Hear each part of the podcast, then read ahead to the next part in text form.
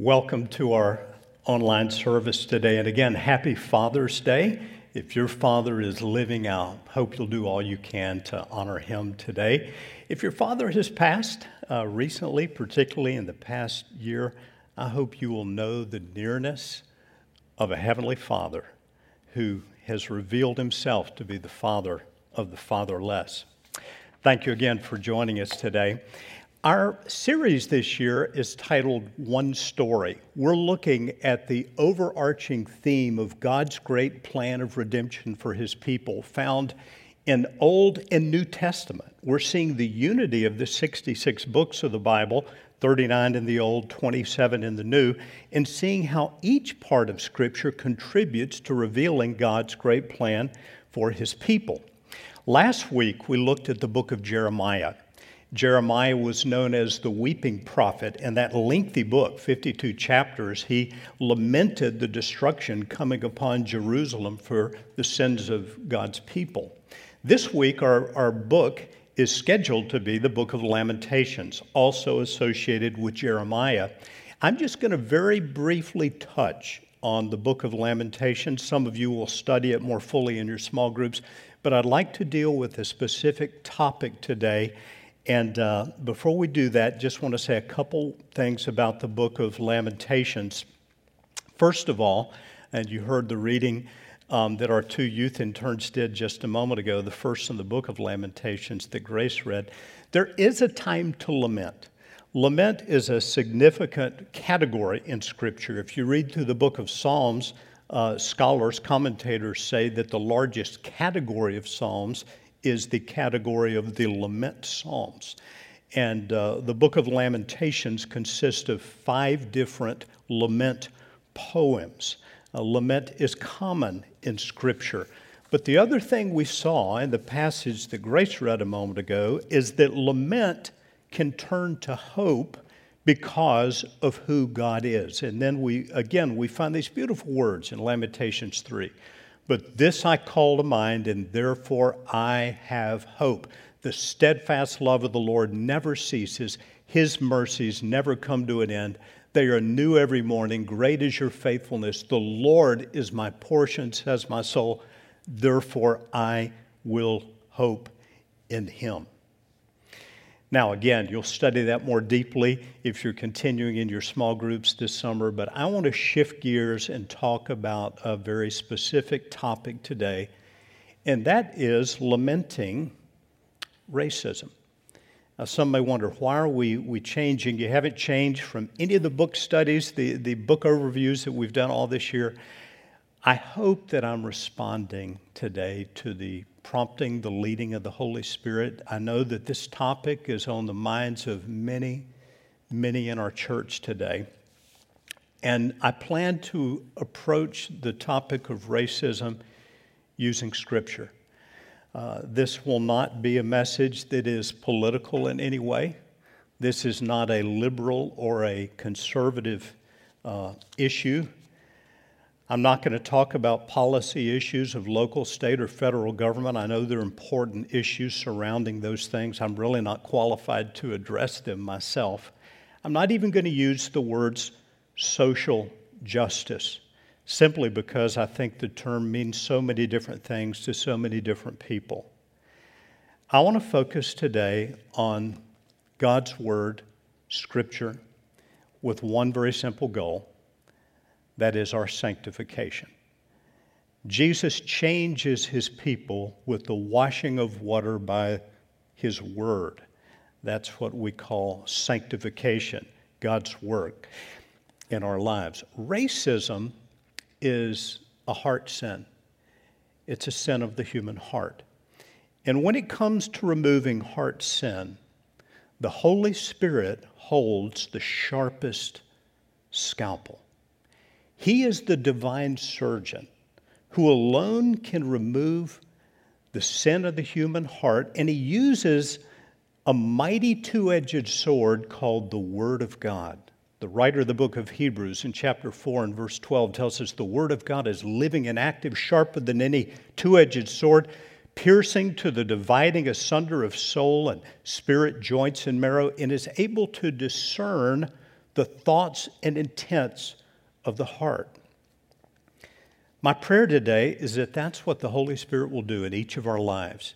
He will penetrate to the very inner thoughts and motivations and intents of our hearts.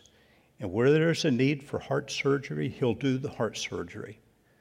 So, would you join me, please, as we pray about His work in each of our lives today? Father, we come again in the name of our Lord Jesus Christ. We pray as King David did in Psalm 139 Search me, O God, and know my heart. Try me and know my thoughts. See if there be any wicked way in me and lead me in the way everlasting. We invite you, Holy Spirit, to shine your light upon us, to do your work in us, to illumine the truth of your word, that you would be glorified in and through our lives. And we ask this again in the great name of Jesus our Lord. Amen.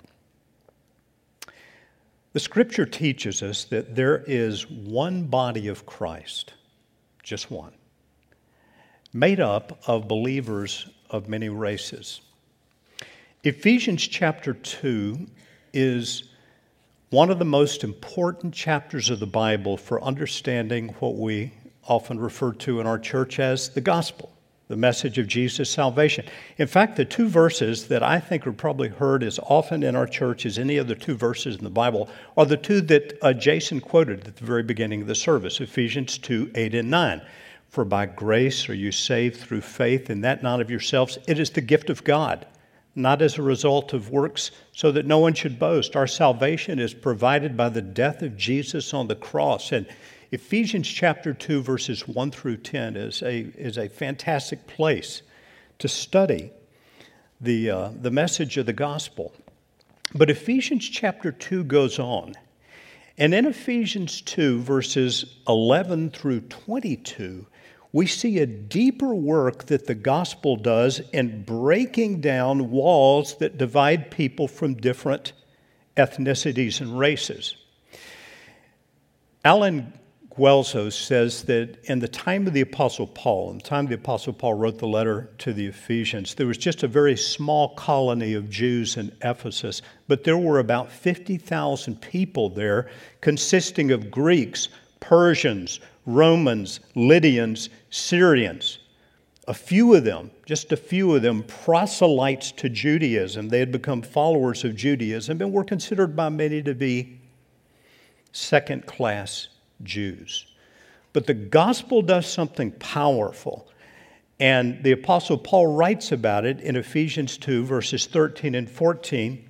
We see these words But now in Christ Jesus, you who once were far off, he's speaking of those who are not Jewish, those who were Persians or Romans or Lydians or Syrians, those who were once far off have been brought near by the blood of Christ.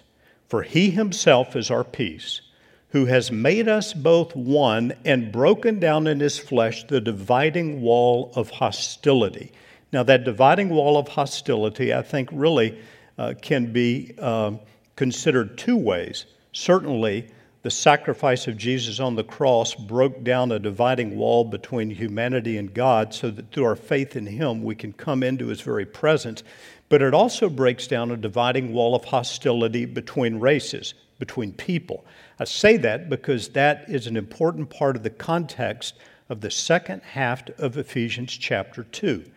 Verses 18 and 19 go on to say, Through him, that is, through Christ, we both, Jew and Gentile, all races, have access in one spirit to the Father.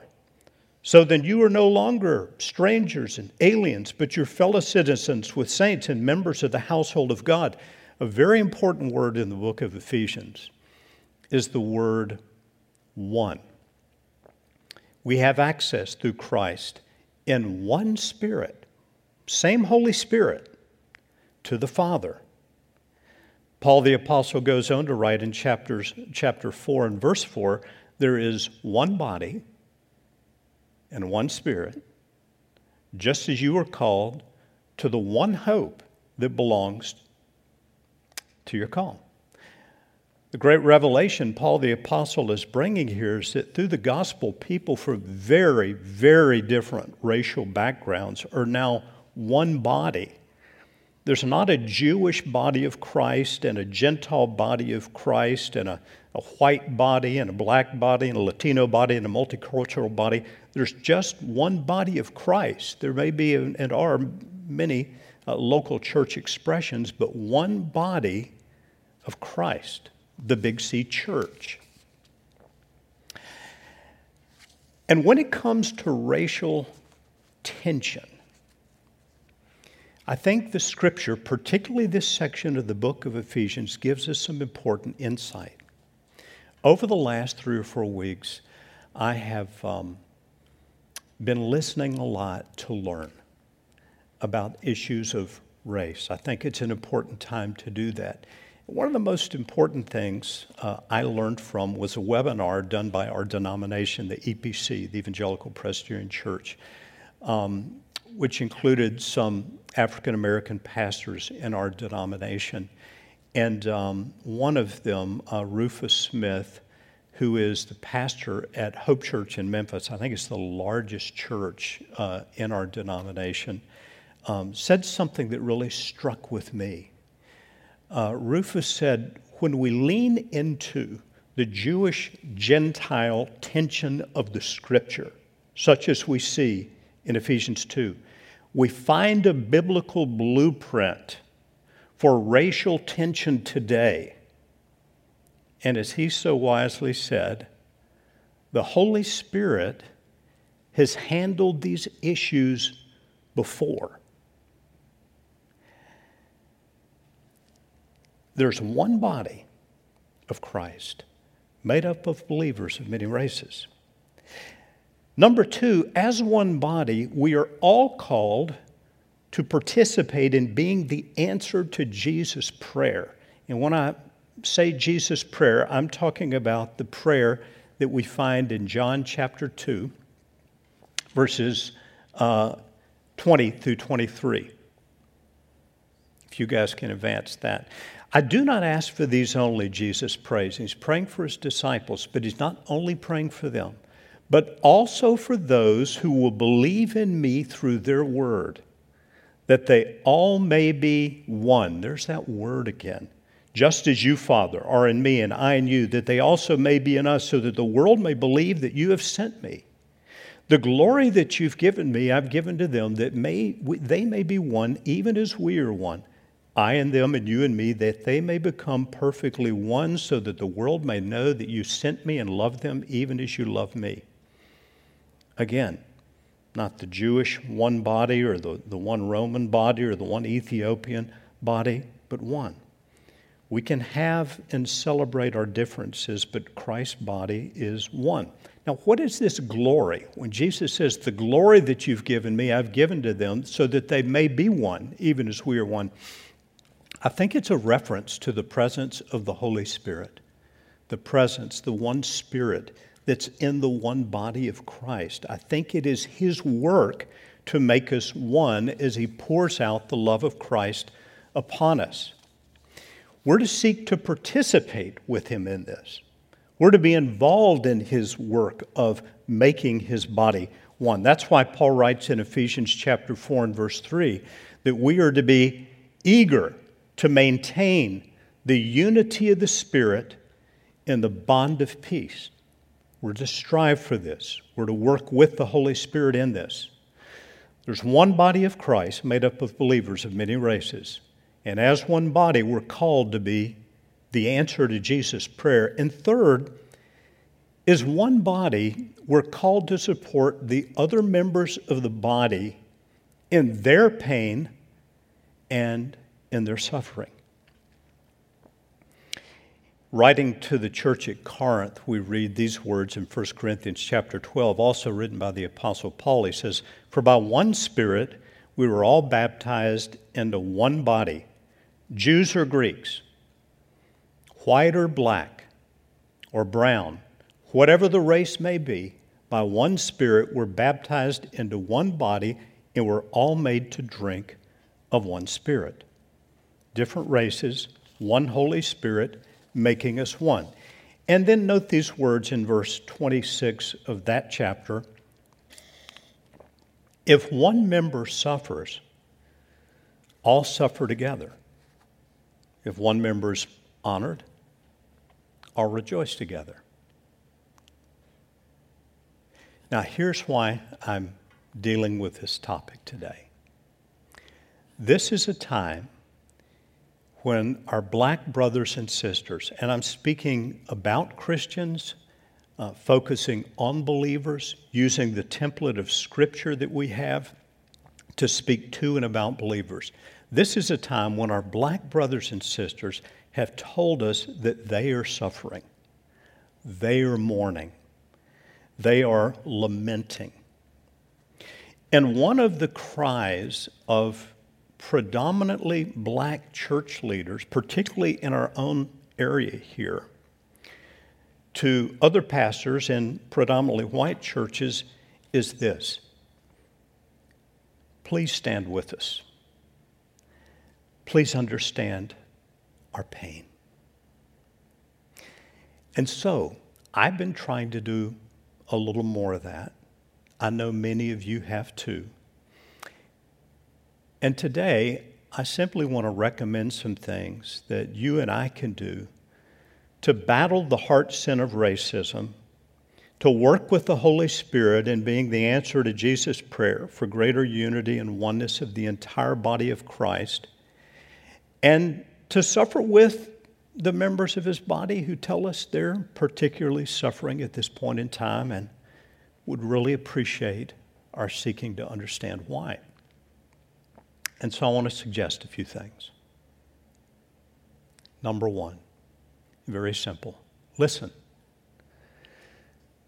Listen to a friend from another race with the willingness to see things from another's point of view.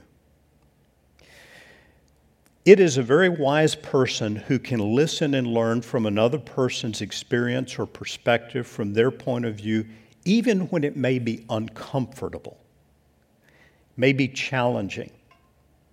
It's extremely helpful to hear from the perspective of another.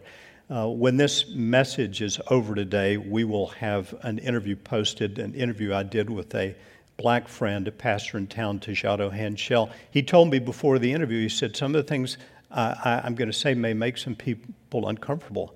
I said, That's okay. Uh, we're doing this to learn.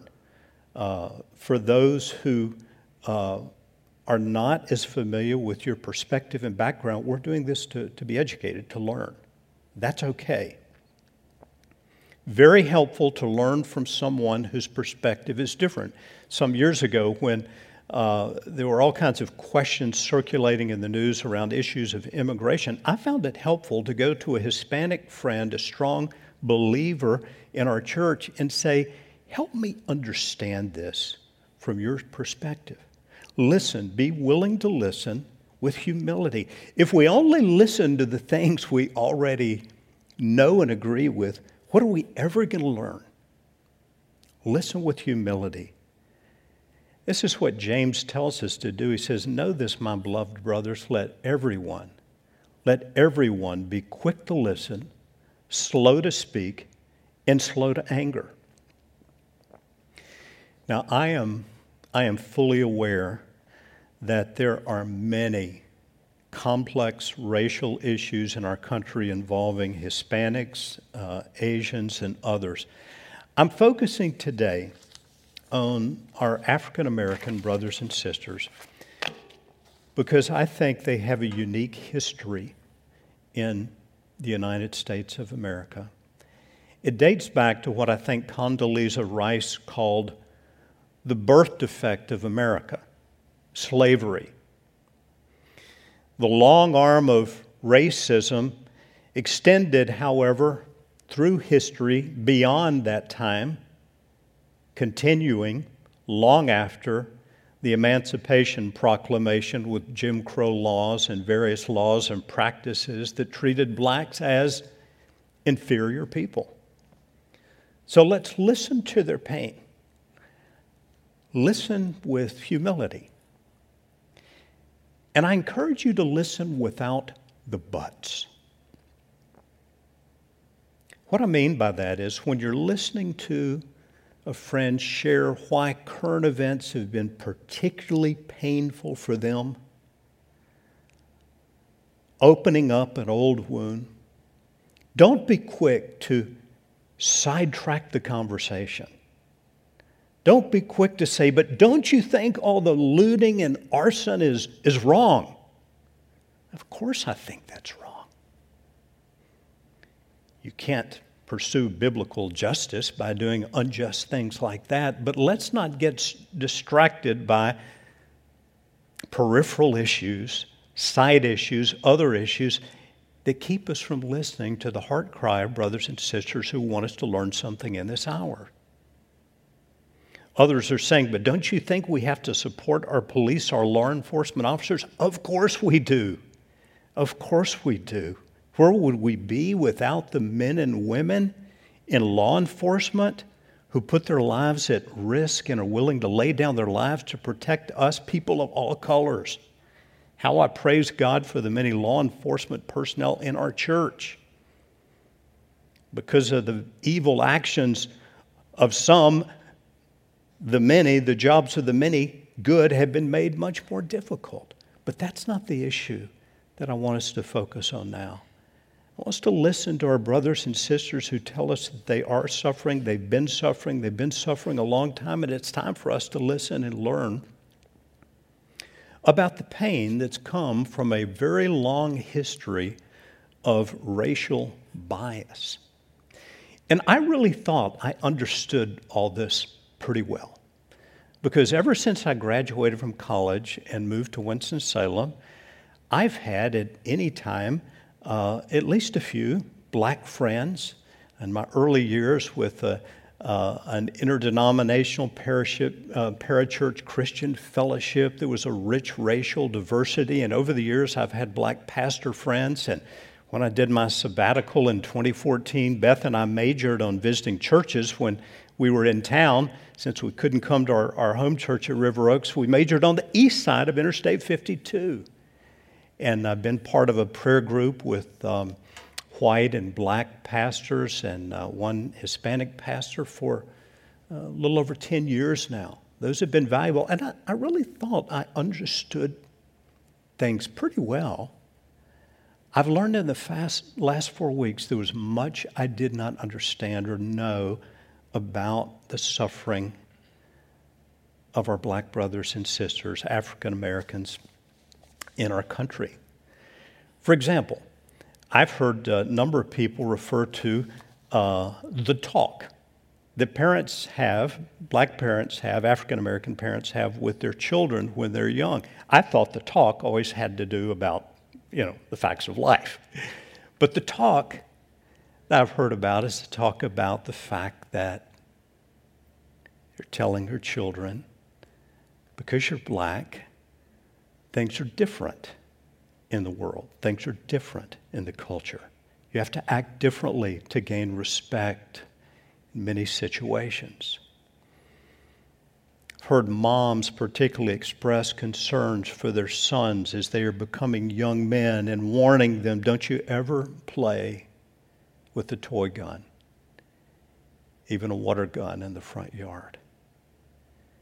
I've heard the fears of these moms as they express their their fear for their sons. I've heard others talk about the look. The look when you, as a black person, are going to a swimming pool, it's mostly white folks, or when you walk into a store and the eyes of the white clerks are particularly on you. Suspicious look. I've been hearing these things and realizing there's a lot I didn't know about. And the call of Scripture is when one member suffers, I'll suffer. Hear the suffering. And I think this is a time in our history for us to do that. I, th- I frankly, I think God is doing something right now in this nation. Um, I think He's doing a work of His Holy Spirit. I, I often see and interpret things, I guess, through a lens of a longing to see a, a, a revival, a great work of the Holy Spirit. Perhaps it's the case that God is saying, first, I want my church to be in greater oneness before I pour out my spirit in the measure that so many long to see. And again, you may hear some things in the interview that will, that, uh, will be posted right after this message with uh, Bishop Tejado Hanchell that will take this a bit further. But be willing to listen even when it's uncomfortable. Number two, study Scripture. There's so much in Scripture about racial tension. There's the Jewish Gentile blueprint for racial healing that is so critically important. If you guys can be following along with that, great. Um, Ephesians chapter 2, verses uh, chapter 3, chapter 4, the Gospels is filled with this. When Jesus told the parable of the Good Samaritan, do you know that he was addressing, among other things, racial bias that prevents people from loving our neighbor as we love ourselves? The Gospels of Jesus, the book of Acts, the letters of the Apostle Paul, the all nations promises and prophecies in the Old Testament, the book of Revelation, chapter 7 and verse 9, when around the throne we see people from all tribes, tongues, nations. We pray, pray that for River Oaks, that we will be increasingly a Revelation 7 9 church that looks more like heaven's going to look. Study Scripture, study the biblical teaching on justice, and there's a lot of it particularly in the Old Testament, the uh, Hebrew word for justice is found literally hundreds of times in the Old Testament. Psalm 82 and verse 3 give justice to the weak and the fatherless, maintain the right of the afflicted and the destitute. I mentioned last week in Jeremiah, one of my favorite verses, two of my favorite verses in Jeremiah. Let not the, chapter 9 verse 23 and 24, let not, not the wise man boast in his wisdom, let not the mighty man boast in his might. Let not the rich man boast in his riches, but let him who boasts boast in this, that he understands and knows me, that I am the Lord who practices steadfast love, justice, and righteousness in the earth. In Micah chapter 6 and verse 8, he has told you, O man, what is good, and what does the Lord require of you but to do justice, and to love kindness, and to walk humbly with your God. Justice is just treatment of others, with particular emphasis in Scripture on the vulnerable and hurting, the orphan, the fatherless, the poor, the widow, the alien, stranger, the vulnerable. Jesus in the New Testament was talking to the scribes and Pharisees about their uh, meticulous ad- ad- adherence to minor points of the law when he said, Woe to you, scribes and Pharisees, hypocrites, for you tithe mint and dill and uh, cumin and have neglected the weightier matters of the law justice, mercy, faithfulness. Jesus considers justice, just treatment of other people, a weighty matter, weighty matter of the law. Study Jesus' great prayer for unity in John 17. It's so beautiful. We looked at a few verses from it before. And then study Jesus' mandate. Jesus' great mandate is the love mandate. In John chapter 13, a new commandment I give you that you love one another. As I have loved you, that you also love one another. By this, all people will know you're my disciples by your love for one another.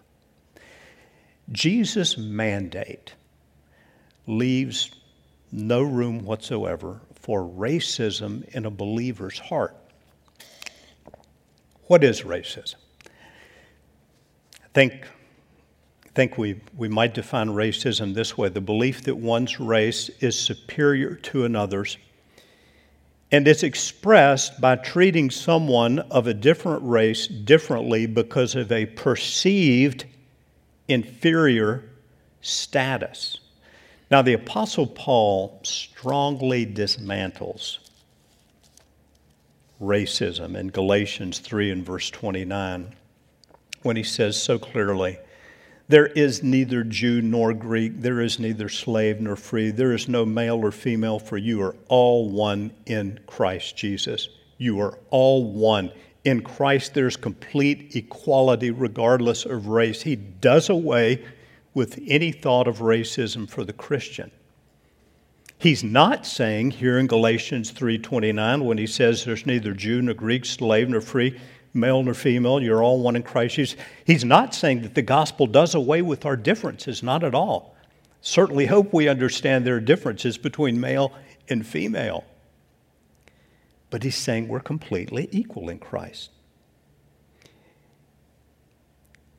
Even though we're different. It's not at all helpful to say to someone of another race, Well, I'm colorblind. I'm colorblind. That's kind of like saying, I don't appreciate what you may experience because of a different history, because of the color of your skin. But it's helpful to know that we are equal in Christ. The gospel does away with any hint of, of racism.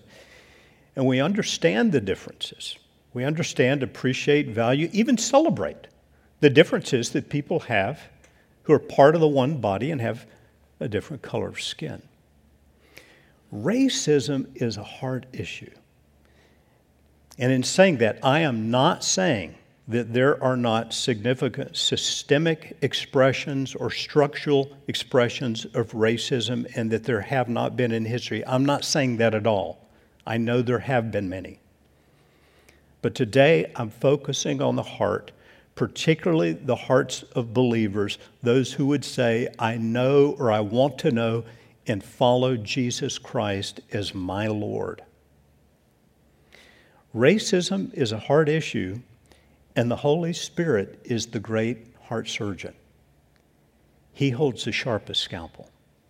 He alone can apply the sharp scalpel of God's word to the hard issue of racism it seems to me that racism comes in three forms. There is overt racism, that is outward and seen. The person who's racist, proud of it. I hope we don't have and never have any of that in our church unless someone like that comes to repent and turn to the Lord. Overt racism. I think more common is covert racism. This is racism in the heart that is it is not openly acknowledged or displayed, but the person knows it's there and doesn't see it as wrong and is comfortable keeping it, though they keep it hidden. They only make the racist comments to people with whom they think they might be received. That's a sin the Holy Spirit needs to deal with. But there's a third type of racism that I think we could call hidden heart racism. This is racism that is so subtle we may not know we have it. May be a product of our upbringing or influence uh, family members or friends as we grew up. This is the kind of racism where we, we react differently when someone from another race enters the room. We act differently, we feel differently when someone from another race passes us on the sidewalk. Now, the Pharisees in Jesus' time, I think they were people who, who had all three forms. And Jesus certainly deals with all three. But Jesus especially addresses in his Sermon on the Mount the hidden heart sin. That's where in the Gospel of Matthew, chapter 3, he's, he says to those who are, are proud that, hey, I haven't committed adultery, I haven't committed murder, he says, if you're lusting in your heart, you're committing the sin of adultery if you hate your brother, you're committing the sin of murder.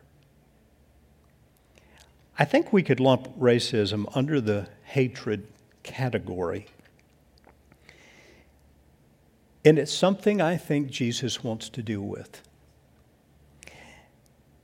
In closing, let me just say this to you because I want to close with some prayer, inviting the Holy Spirit, the great heart surgeon, to deal with these things in our lives today. To fulfill our 2025 vision, and that is to be a church that more fully reflects the diversity of the entire body of Christ, particularly in our own area. Revelation 7, verse 9 church. We're going to need the members, people of our church, freed from all three types, even the hidden heart type of racism. We're going to need a deeper, greater work of the Holy Spirit. More importantly, though, than fulfilling our own vision, is fulfilling Jesus' prayer for the oneness of his body. And so today, I'd like to ask you to join me right now in inviting the Holy Spirit to do some heart surgery where it's needed, to take the Word of God, the sword of the Spirit, and to do what's needed. I'm going to pray the words of Ephesians as we do that, but would you join me now as we invite Him to work in us in prayer? Father, we come to you today in the name of our Lord Jesus Christ. We pray again the prayer of Psalm 139 Search me, O God. Know me. Try my thoughts. See if there's any wicked way in me. Lead me in the way everlasting. Holy Spirit, would you work in us? Individually, would you work in our church? I pray that you would break the back of any sin of racism I pray that you would bring it from darkness into the light. Where it's in our hearts, bring it forth that we might repent of it. Lord, we repent of any trace of it in our church. Prepare us to be a place where people of every skin color and racial and ethnic background can come and know they are loved and part of the one body. You're one body. Be glorified in the work you do in us, Lord. May we fulfill your desire for your body. In the words of the Apostle Paul, may we walk in a manner worthy of the calling with which we've been called, with all humility and gentleness, with patience, bearing with one another in love. May we be eager to maintain the unity of the Spirit in the bond of peace. There is one body and one spirit. Just as you were called to the one hope that belongs to your call one Lord, one faith, one baptism, one God and Father of all, who is over all and through all and in all. May He be glorified in our lives and in our church.